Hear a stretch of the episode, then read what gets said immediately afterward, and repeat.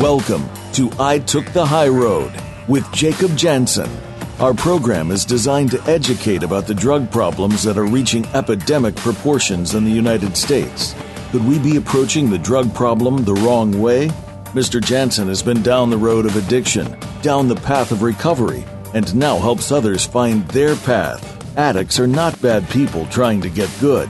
They're sick people needing to get well. Are you a part of the solution or the problem?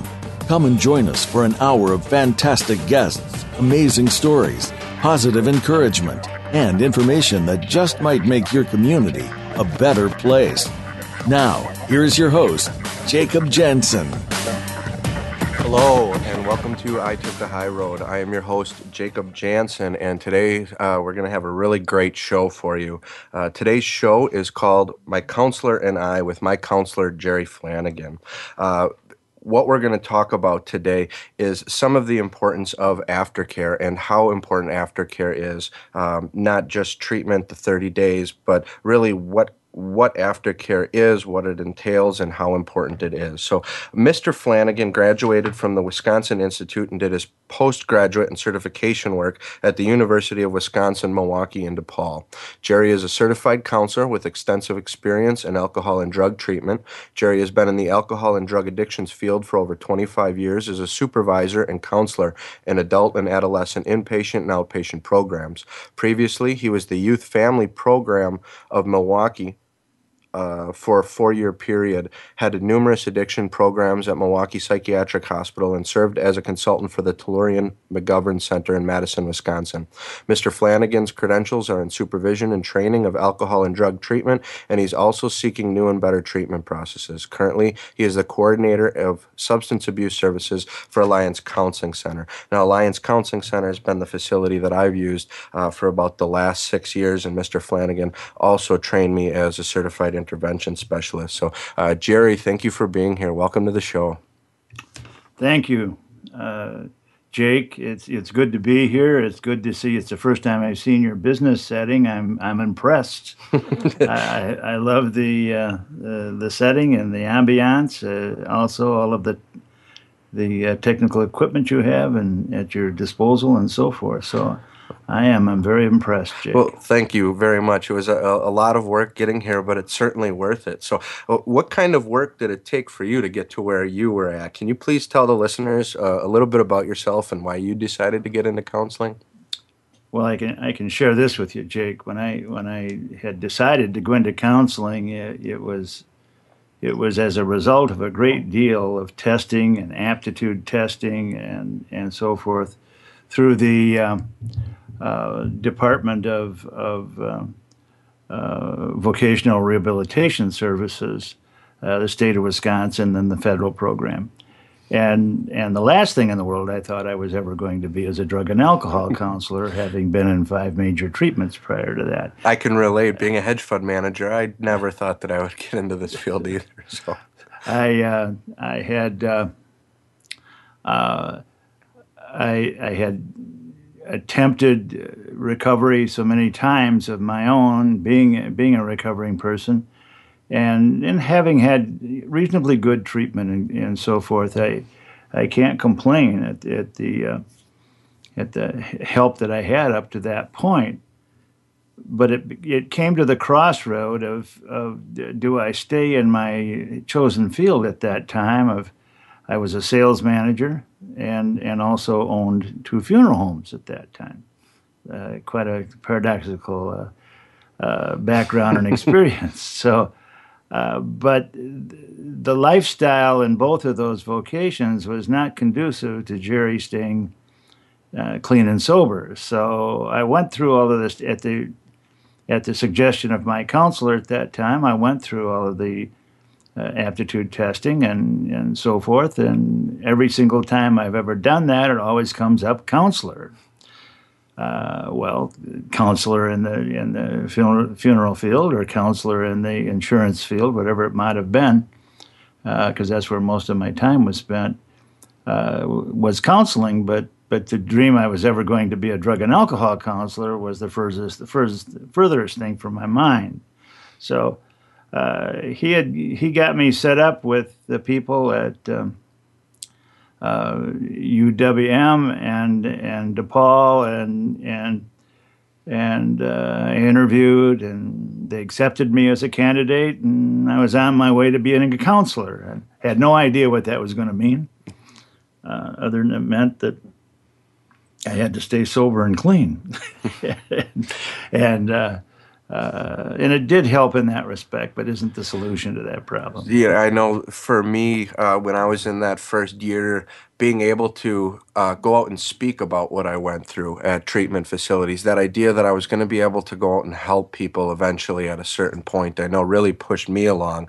Um, you know, going through the prison system and the jail uh, and, and helping people when they were at some of their worst time really helped me realize that this was something that I wanted to do as a career path, uh, not only to keep me clean, but to find that my sense of purpose in life.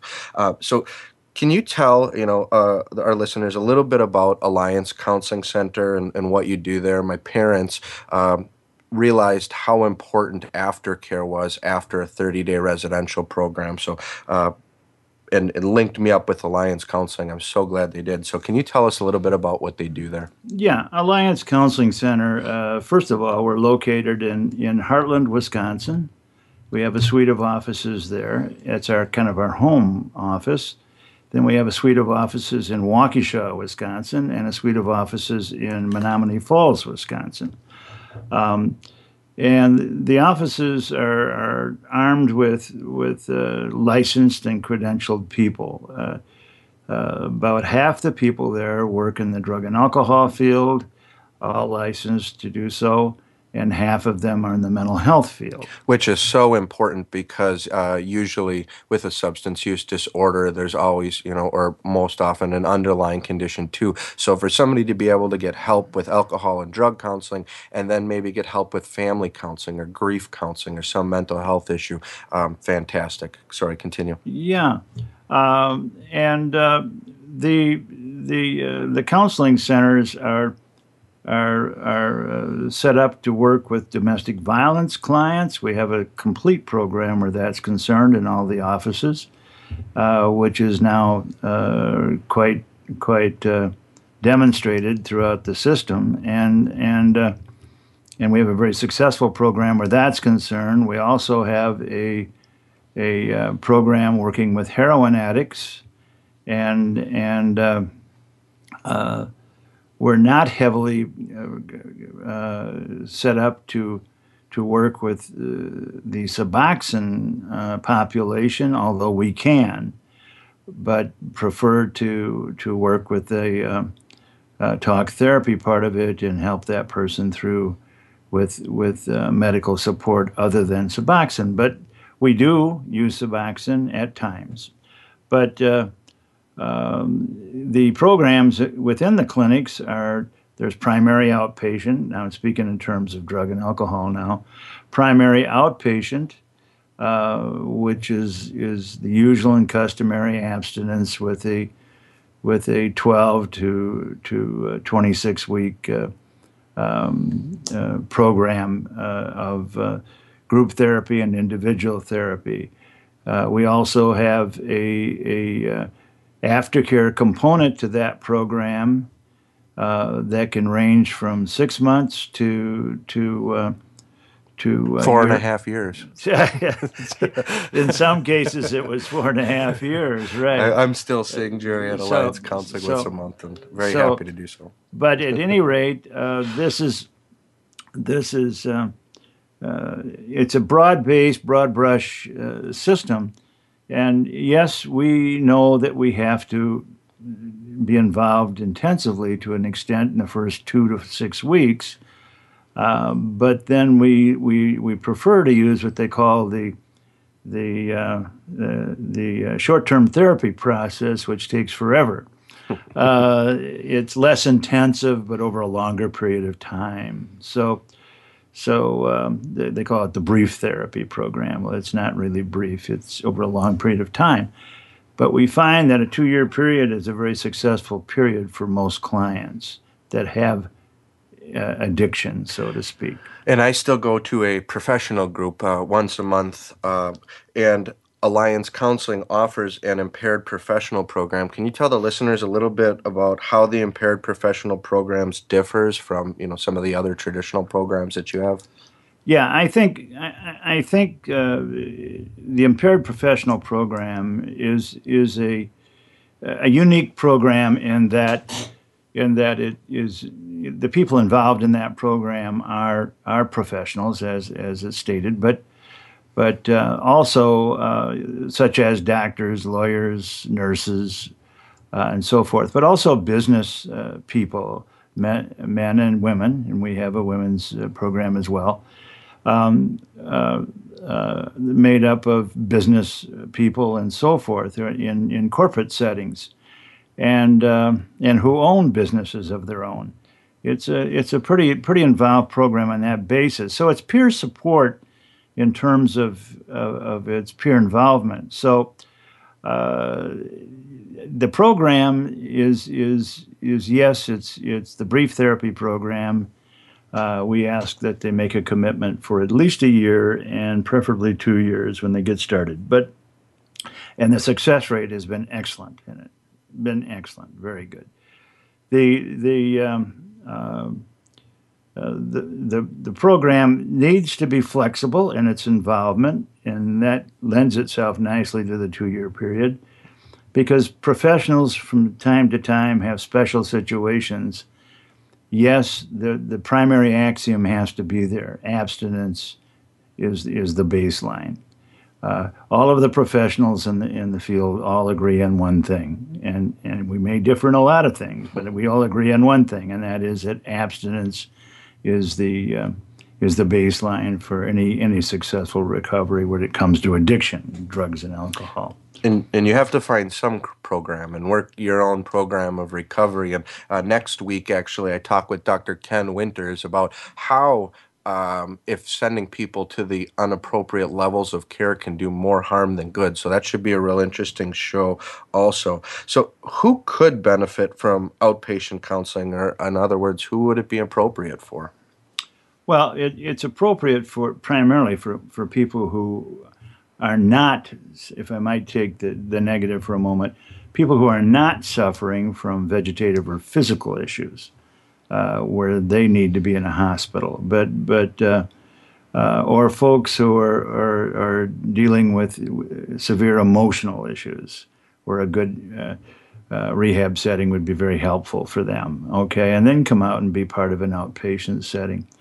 But primarily speaking, people who who have are not suffering from any any physical problems such as uh, needing detox or things like that. That can be done, and then they can start in an outpatient program. But but uh, they have to have a reasonable amount of impulse control. Hmm. In other words, there has to be some some commitment to that abstinence figure we talk about because abstinence belongs to the patient not the counselors mm-hmm. and and that gets to be kind of a issue at times with uh, some of the media and so forth but uh, that's the baseline any counselor that thinks he's going to get a patient uh, abstinent and sober by his own volition uh, is going to be a very disappointed human being most of the time so um, but that belongs, in, and the patient has to understand that to start with, that that belongs to him.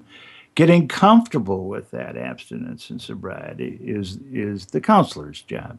He can help that person get comfortable with being abstinent and sober. So, how you know and and this is something that you know early in this field i sometimes uh, struggle with is setting those healthy boundaries and uh, and when there are failures you know with individuals how how have you set those healthy boundaries to to keep your sanity in sometimes this very um, insane field i guess is the best way to put it I think I, I think the the um, that's the nice thing about outpatient settings is is we're not locked into a a 15, 30, or 45 day program or a 90 day program. We're not locked into that. We, we, can, we can maintain persistence and and work with the patient and maintain that relationship long term. And if the patient uh, drifts off uh, for a while, stay in touch from time to time and back. Uh, and they usually and customarily, if you've got a good relationship going, will come back into treatment and and uh, and continue. I don't like the word "get started" again because recovery is a journey. It's it's it's a it, it's it's a time after time experience, and there's no such thing as I don't believe anyway. There's no such thing as a bad treatment.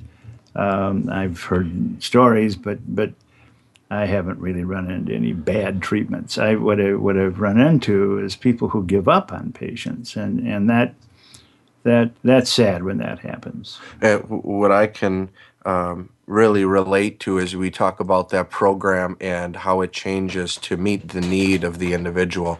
Um, and I remember when uh, I was going through treatment, you know, uh, we, we talked so much about that post traumatic stress, the history of what happened over those 30 days. When I got out, I did another two months of very intensive uh, treatment at a halfway house. And uh, when I got to Jerry, um, it was less talking, you know, about the past. Certainly, we did that quite often, but the sessions molded to what I needed as the years progressed. So, as I um, started getting more comfortable in my recovery, the conversation started moving towards how can I find happiness in my personal life, build the businesses, things like that are there some people that outpatient therapy would not be appropriate for? And, and if so, if you got a referral, um, did an assessment, and said it's the wrong level, how would you handle that? Well, there there are people who, who would not fit into the into the um, uh, outpatient setting immediately speaking, and, and mainly they're they're folks who, who really have trouble with impulse control. They they uh, they're going to they're going to struggle with maintaining abstinence and sobriety, and they have a record of that in previous treatments. Uh, that needs to be addressed at the time and help that person get into an inpatient setting or rehab setting, um, a residential kind of setting for a period of time to to get a, a handle on the on, on the using and the and so forth. And we have to take a quick commercial break here from our sponsors, but when we come back, more with Jerry Flanagan.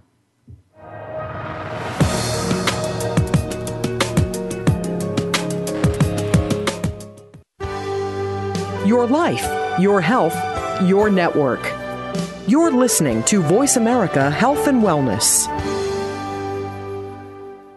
Hi, my name is Jacob Jansen, and I am the owner of My Recovery Project. Do you know someone using drugs or alcohol? Are their actions negatively affecting you or people you care about? If so, it is time for an intervention. Far too often, we are a country that acts after problems arise. It is time to act now. Interventions confront a person and allow them to see their self destructive behavior and how it affects themselves, family, and friends. Just as important, interventions help the family understand the disease of addiction and make sure the loved one gets the help they need by offering a solution of treatment. I have been through the hell of addiction, and I have found a passion in recovery helping others. Getting a person into treatment can be a difficult task. I help the family through this, providing options, and I become a mediator during the intervention. If you would like more information, please visit www.myrecoveryproject.com or call 262 290 1072 for a free consultation before things get worse.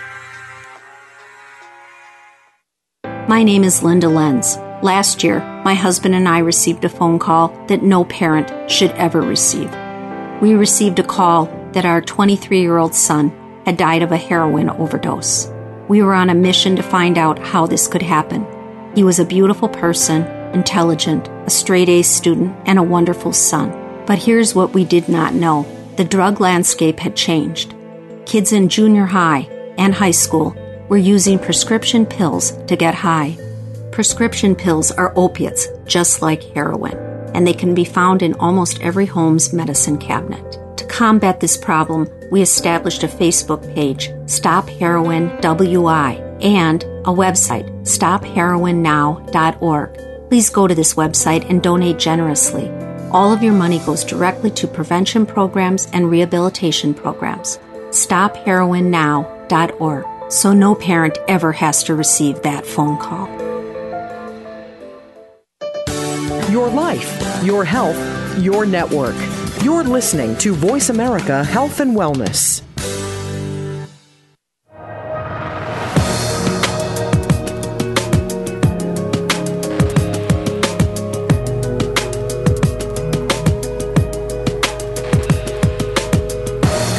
You are listening to I Took the High Road with host Jacob Jansen.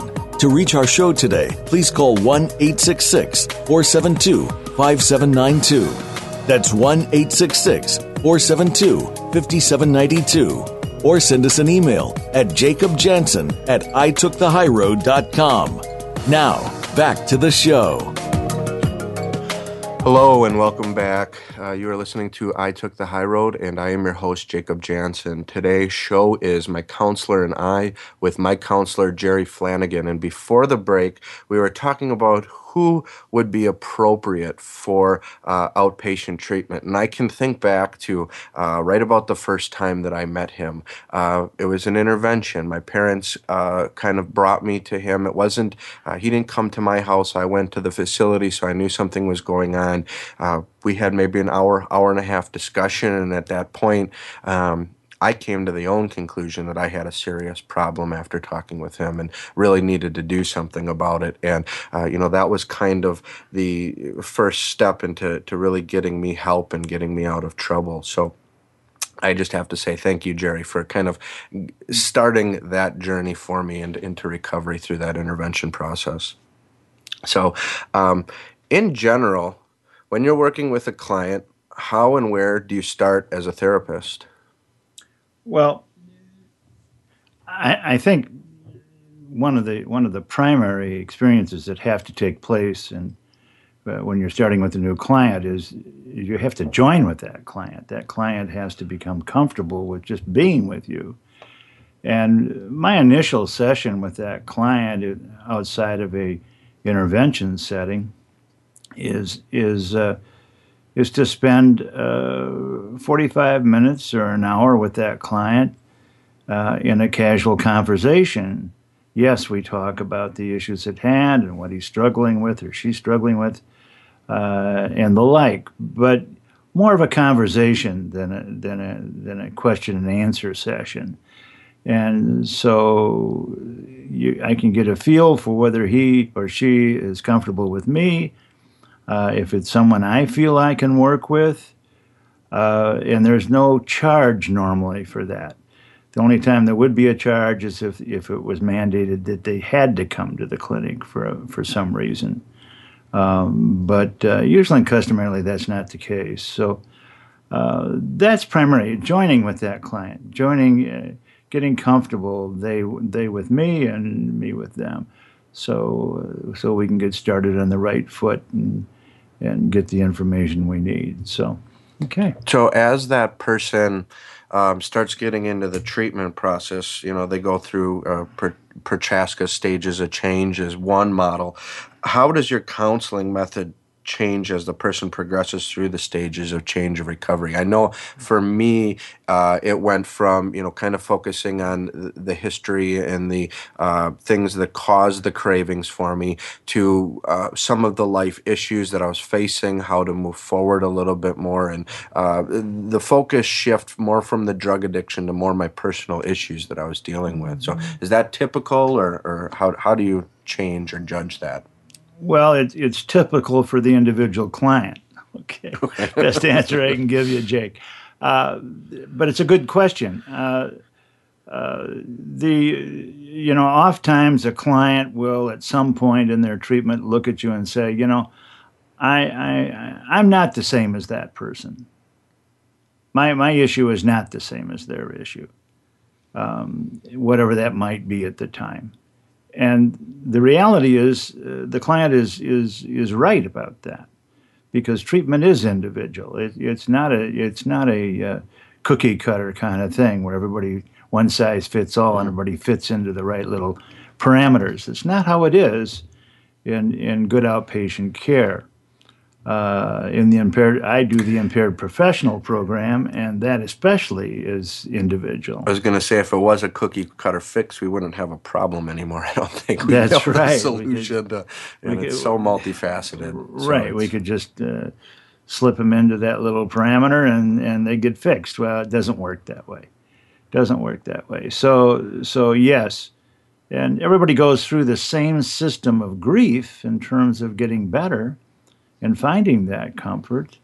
And of course, the primary goal of any good counseling process is that the the I'm talking drug and alcohol counseling now is that the patient becomes their own counselor at some point in the activity. So so uh, that's the primary goal of any good counseling process. So that may take one person a year, a year and a quarter, six months. It might take them two years, might take them three years in some cases. So, but, uh, and yes, I do have people who stay in the IPP program up to three and four years. So, so, but by their own choice, there's no Yes, mandate yes. with that's concerned. So, Yep. I've Yeah. been out of the court systems now for uh, 10 or 11 months and have still decided to continue to go to the professional groups because I find that it helps me. It's a, I think uh, I've had this conversation with many parents before when I do interventions that even people who weren't on drugs and alcohol could probably really benefit for some counseling every once in a while and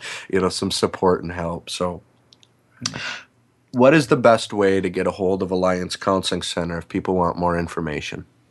The, the, best way to get a hold of uh, the counseling center is just go online, alliancecounselingcenter.com. And uh, all of our, we have, we have uh, currently eight licensed therapists in the clinics and in the process of putting on two more. But the reality is just go online, all the bios are there, everything is there. Uh, gives them gives you their strengths, pictures. There's also pictures of them uh, and so forth. And, and they also have their individual phone numbers. The appointments are made individually with the therapist. So, so you don't have a, uh, a girl sitting at a desk in the, in the lobby deciding who you're going to see. You decide that. And, and uh, people like that. People like to make their own choices. you know, and uh, you were the owner uh, of the facility or, or co-owner for quite a while, uh, and you decided to pull in some really good counselors.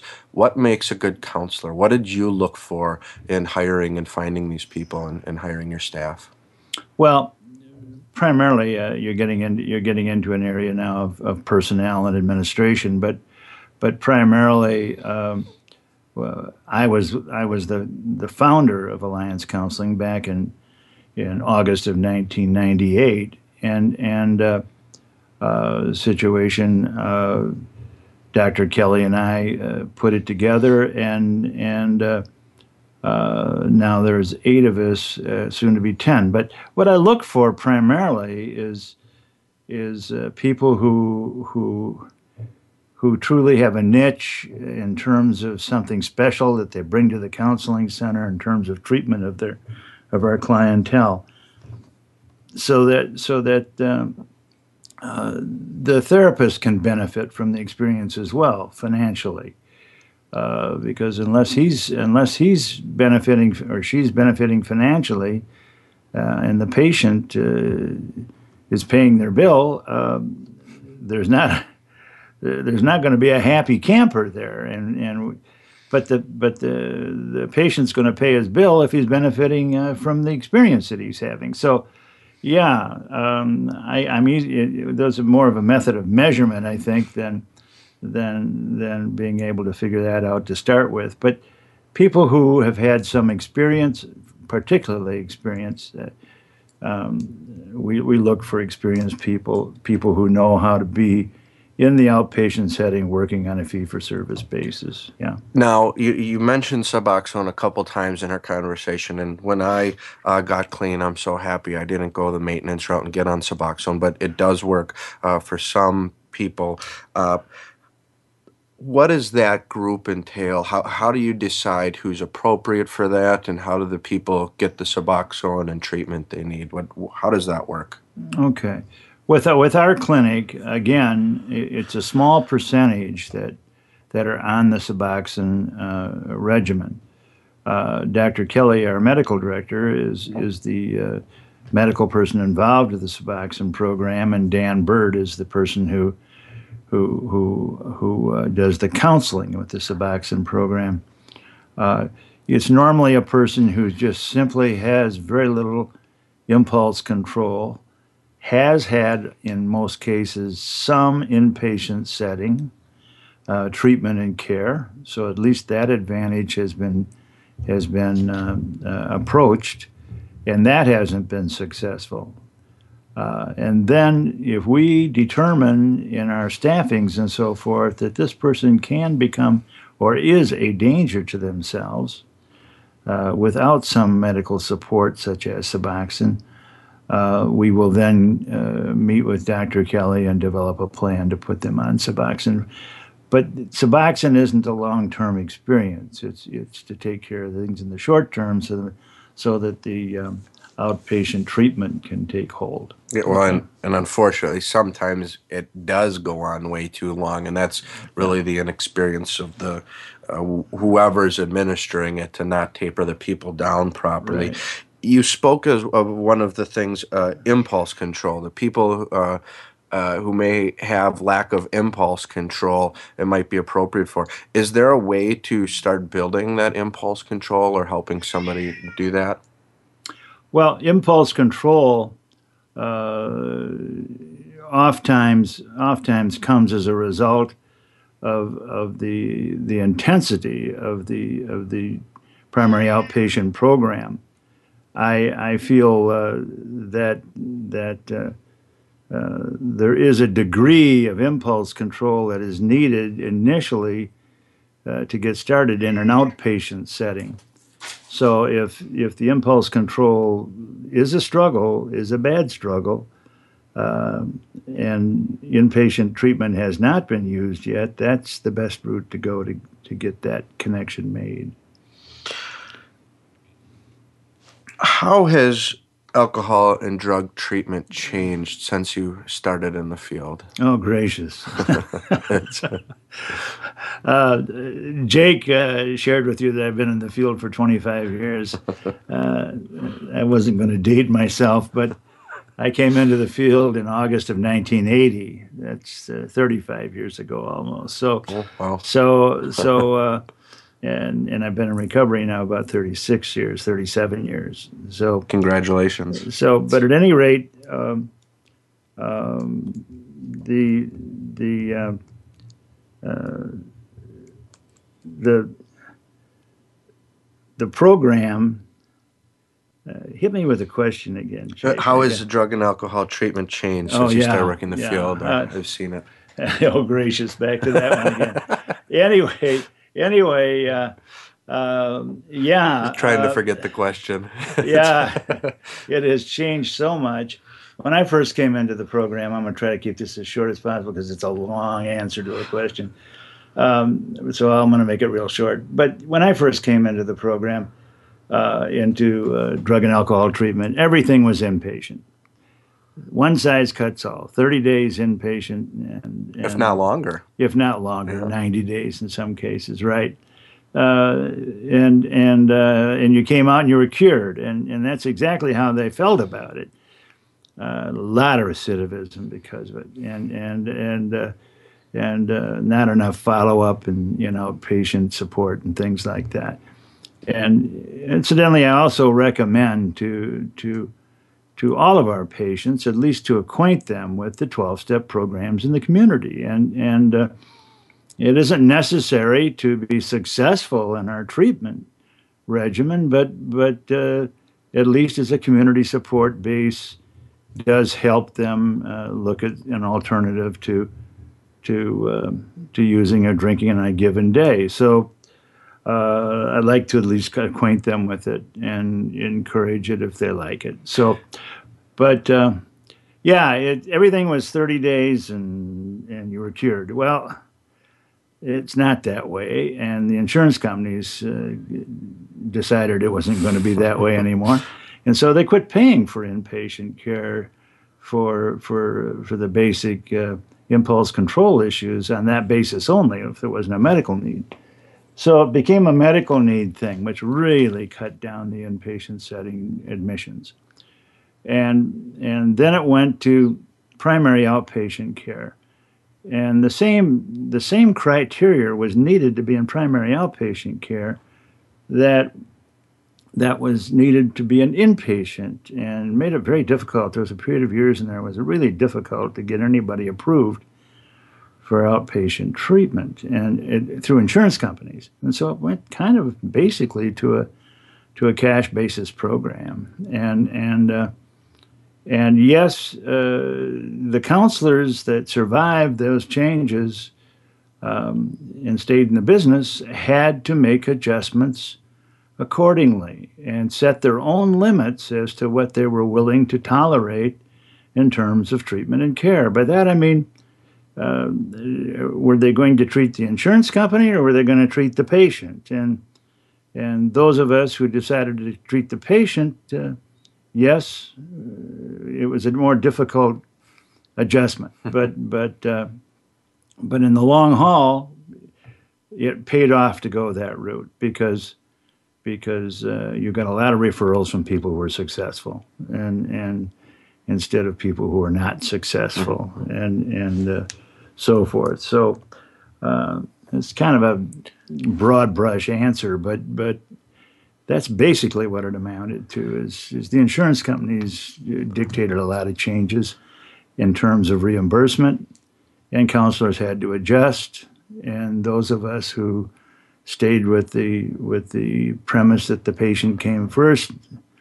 Uh, and and yes, uh, there were some lean years in there when we, we took that position, but but uh, uh in the long haul, it, it it paid off for both the patient and the and and again we're in the lake country, which helps. So sure, thirty-seven years of sobriety again. I got to congratulate you on that. What what uh, what is the key to 37 years of you know successful long-term sobriety? I know you mentioned one of them as support, finding support. Are there some other things that have helped you get this far?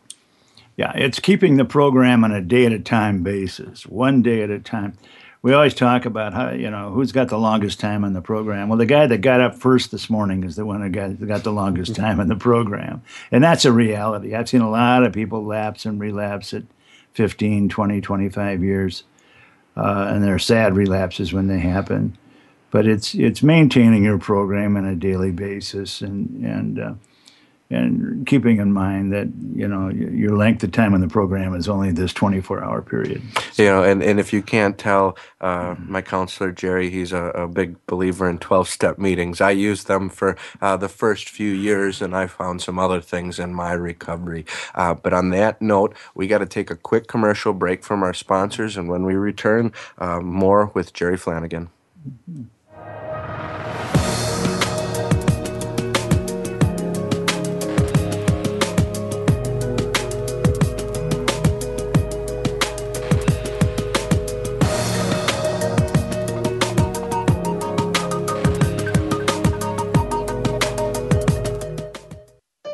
Opinions, options, answers. You're listening to Voice America Health and Wellness.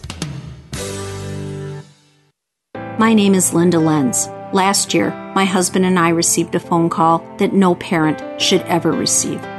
We received a call that our 23 year old son had died of a heroin overdose. We were on a mission to find out how this could happen. He was a beautiful person, intelligent, a straight A student, and a wonderful son. But here's what we did not know the drug landscape had changed. Kids in junior high and high school were using prescription pills to get high. Prescription pills are opiates, just like heroin, and they can be found in almost every home's medicine cabinet. To combat this problem, we established a Facebook page, Stop Heroin WI, and a website, stopheroinnow.org. Please go to this website and donate generously. All of your money goes directly to prevention programs and rehabilitation programs. StopHeroinNow.org so no parent ever has to receive that phone call. Hi, my name is Jacob Jansen, and I am the owner of My Recovery Project. Do you know someone using drugs or alcohol? Are their actions negatively affecting you or people you care about? If so, it is time for an intervention. Far too often, we are a country that acts after problems arise. It is time to act now. Interventions confront a person and allow them to see their self destructive behavior and how it affects themselves, family, and friends. Just as important, interventions help the family understand the disease of addiction and make sure the loved one gets the help they need by offering a solution of treatment. I have been through the hell of addiction, and I have found a passion in recovery helping others. Getting a person into treatment can be a difficult task. I help the family through this, providing options, and I become a mediator during the intervention. If you would like more information, please visit www.myrecoveryproject.com or call 262 290 1072 for a free consultation before things get worse. Opinions, options, answers. You're listening to Voice America Health and Wellness.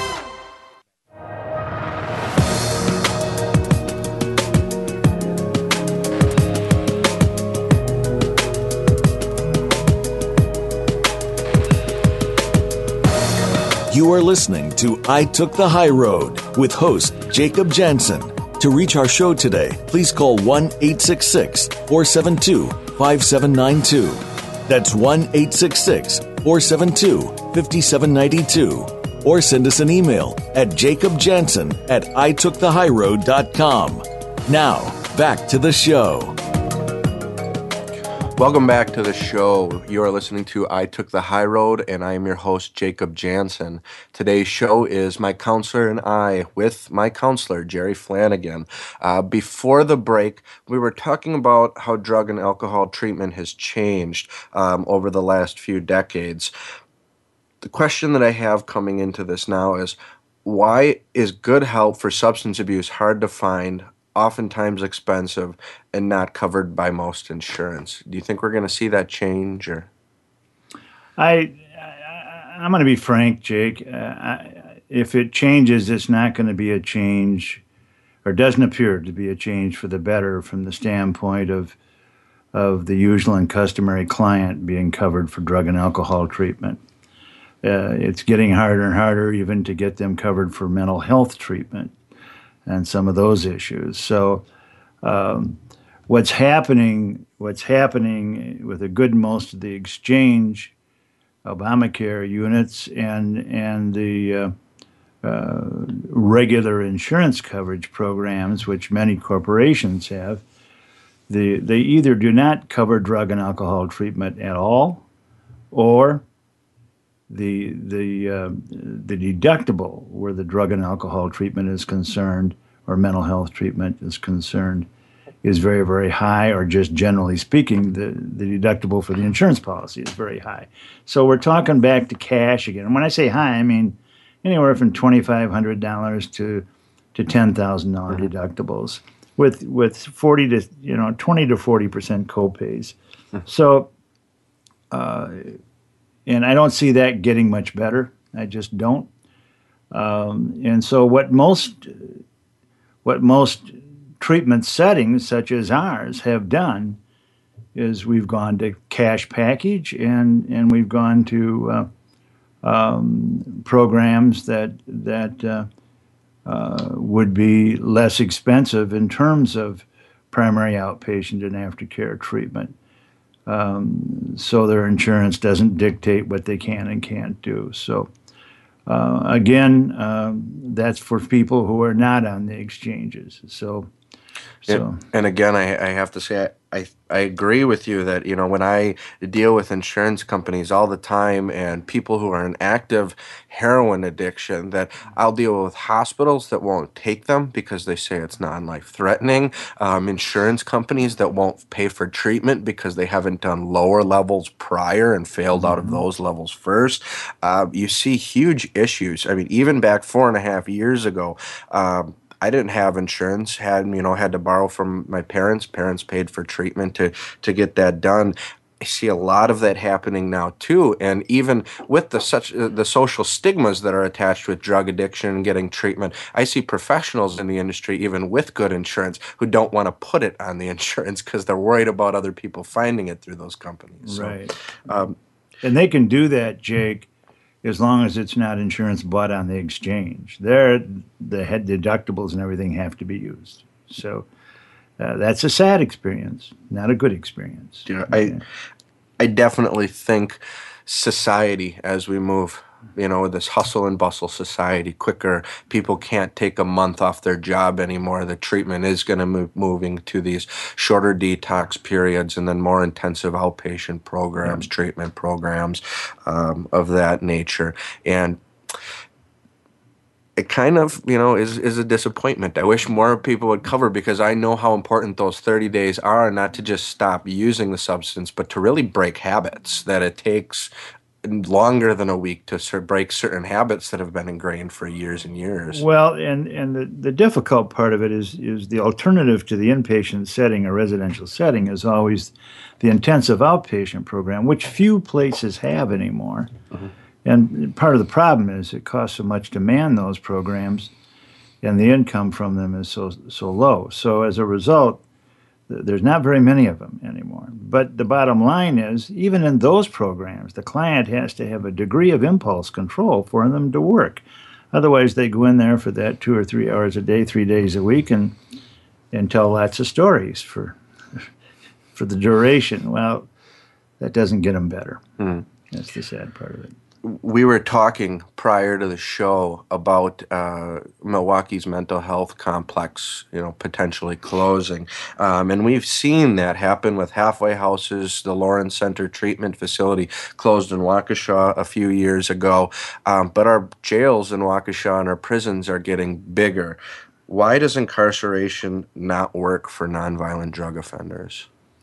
Well, primarily because when we're talking about addicted people, now I'm talking about addicted people who are in the system. In other words, probation, parole. And it's hard to get out. And it's hard to get out. Probation, parole, parole, and Huber facilities, and even in jail, uh, who are there primarily for their drug use or drug, uh, uh, some, some, some issue related to drugs but no, but no uh, conviction of any kind beyond that. In other words, they're not there for burglary or theft or or for or for some kind of physical assault or things like that. Like they're, my case. Yeah.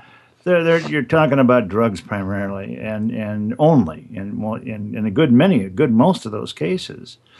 Well, you've got a person whose self-esteem, their, their, their spiritual base is pretty well depleted, their self-esteem and sense of self-worth is in the you know is in the pit to start with and, and then you bring them to court and and and bring the gavel down on them and and give them give them six months or a year in, in Huber or jail or wherever it is. So what's left of the self-esteem is then uh, basically destroyed. There's absolutely nothing to rebuild that self-esteem in, in the criminal system. Where if they were allowed to go to treatment if they're allowed to get treatment and be in treatment, those people would get better. They just truly would get better. Now I'm talking the non-violent, the non uh, uh, violent person who who who uh, who has a drug problem. That person will get better with treatment. It it blew my mind when I was in there that um, I was with violent criminals, people, uh, you know, burglarizing, uh, uh, violent assaults, putting people in hospitals that would. Uh, over my nine month period, these people would come in and finish their sentence before me. You know, so mm-hmm. I, I uh, uh, mind just drug charges, but yet there's these people who are going, oh, you know, the this charge we're going to let you out in three months. I did nine. Um, you know, and on top, we're gonna if you're good in here, we're gonna cut off 75% of your sentence, which in Waukesha County, if you're a drug offender, you have to do your full time. But if uh, you have almost any other charge, you can get out on good behavior bracelet after 75%. So it was almost like they were punishing uh, the drug addicts, saying, you know, it's such a moral failing. You're such a bad person. We don't know what to do with you. We got to keep the community safe and lock you up long term. And I know for me, making things more difficult did not make things better for me. Uh, I have so much post traumatic stress from that nine months of incarceration, far more than my nine years of using. That's and we've talked about some of the nightmares that I've had in counseling because of incarceration, not using. Um, I, I, I think, Jake, that that uh, if a person has broken the law uh, and demonstrated that that uh, that their behavior was such that that it's a threat to the general public, yes, they should be incarcerated. Uh, but there again, if it's a nonviolent uh, situation, and primarily drugs. Uh, drugs uh, need to be addressed, and they're they're not addressed in the Huber facility. They're not addressed in jail. Oh, and, and we yeah. could get drugs in the Huber facilities or oh, yeah, jails if you yeah, wanted yeah, to. I hear that all you the know, time. I, yeah, I can. Uh, I took this conversation um, a, step further. Um, with my father, uh, we were talking about how penalties right now. Uh, people say, you know, are drug addicted and they go out and rob a gas station, okay? Uh, it would be a whole lot more black and white if treatment was so available and had less of a stigma attached to it. If these people had that decision to say, I want to go out and get free help or free treatment, or that stigma wasn't there, and they could make that decision to do that, um, if that was in place for them and they still went out and robbed a gas station or a pharmacy or something like that, it would make it a whole lot easier to say, we did everything we could. We tried to put treatment in place. It still didn't work. Okay, this person's a danger to society. Mm-hmm. So, um, why are there so many stigmas attached with drug use, and what do we have to do to start changing that? Well, I think I, I think it's you know I think back to when I first came in this business in 1980 uh, to what it is today. I, I, think there has been a great deal of of um, of progress made in terms of of how people feel about people who've had alcohol or drug problems. Uh, I think I, I, think what has to happen uh, in time to come with education in terms of the public is that a person that is that is addicted to alcohol or addicted to drugs, that is not who they are. It's it's what they have as a as a um, as a problem for themselves. And in, in owning that and taking that in and owning that, they can plainly say to themselves, yes, uh, uh, uh, this belongs to me, this drug problem belongs to me, the things I did with the drugs belong to me, but really it isn't who I am. And, and, uh, but that only works if change takes place, if the, if the, if the using stops, if, if the person develops impulse control that's healthy, and changes take place globally in their life. They get better at home, they get better at work, they get better in their communities and so forth, where they where they live, and begin to contribute as a person in their communities. Um, then that stigma goes goes away for them for them. So I think it comes, still comes down to an individual situation. Yes, there's some stigma out there, but it's not what it was 35 years ago. And and that's good, and it's hopefully programs like this and conversations right. and you know the speaking events at the schools that are starting uh, to change that. Um, and when we talk about change, I remember I was 10 and a half months clean before I was sentenced. And that really talks to the slow process of the court systems, you know. And, and I was a year and a half. I got my charge, was put out on probation, used for a couple more months, couldn't figure out help, got into treatment, got clean, and was 10 and a half months sentenced. When I went into court, was working a job again and going to school, had multiple letters of recommendation, 10 and a half months clean, change made, and they're now still going to punish me. And they threw nine months down on me, and I had to do all that. I remember that very difficult time. Um, do you remember that? Do you ever think I was going to make it through that period? I was a walking zombie. If well, you remember it, it, that's a difficult. Yeah. That's a difficult pill to swallow. It truly is. when you've made so many changes in your life and things have gone so well in terms of recovery, uh, and then right in the heels of it, you get nailed with a with a um, with a legal charge that that uh, sets you down for ten months to a year. That's it, it, becomes very conflictive individually. And, and uh, uh, again, like you hear so many times, the law is the law. And, and yes, we have to, we have to respond to the law as it's written. If we don't like that, work hard at changing it. Okay? So uh, we got just about a minute left. Do you have any final mes- message for our listeners today? I think I think the the best message I can give folks when it comes to addiction and treatment and so forth is is maintain encouragement and support and be persistent in your asking for change and recovery. You certainly got to do that, and I thank you for uh, your persistence and uh, staying with me and uh, training me as an interventionist. Um, we got a, still about a minute left. I'm not getting the cutoff here. So, um, again, if somebody wanted more information on Alliance Counseling, where would they go to get that? Well, again, uh, the, the fastest and best way to get that with programs and everything is in the uh, internet website, alliancecounselingcenter.com. And all the bios, all the pictures, everything's in there. Um, you can even you, there's even email addresses in there to the individual therapists, so you can you can you can talk directly with the therapist uh, when you when you go on the website. So uh, it's kind of a neat setup. It is. It is uh, individualized too. And hopefully, I'm going to help them move towards uh, Skype conferencing through counseling. Also, that would be so wonderful. Our, our uh, nationwide listeners can tap in uh, right here with some of the best counselors in the Midwest. So uh, that's all the time we have for our show today. Um, it was a great one. Thank you so much, Jerry, uh, for coming on the show. And thank you, Jake, for asking me. No problem. Hope I can be of help. Oh, you were, and I'm uh, sure people have learned a lot from this process, and hopefully they uh, decide to get that aftercare help that they need and so deserve. So uh, that's all the time we have. Thank you so much for uh, listening into our show today, and please join us next week uh, when we have Dr. Ken Winters on the show to talk about appropriate levels of treatment and how drugs affect the adolescent brain. I'm Jake Jansen. Have a great week and enjoy life. Okay. Good.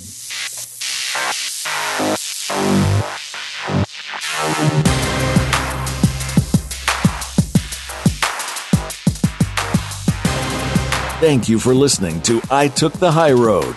Please join Jacob Jansen for another encouraging hour next Friday at 7 a.m. Pacific Time, 10 a.m. Eastern Time on the Voice America Health and Wellness Channel. We'll see you next week.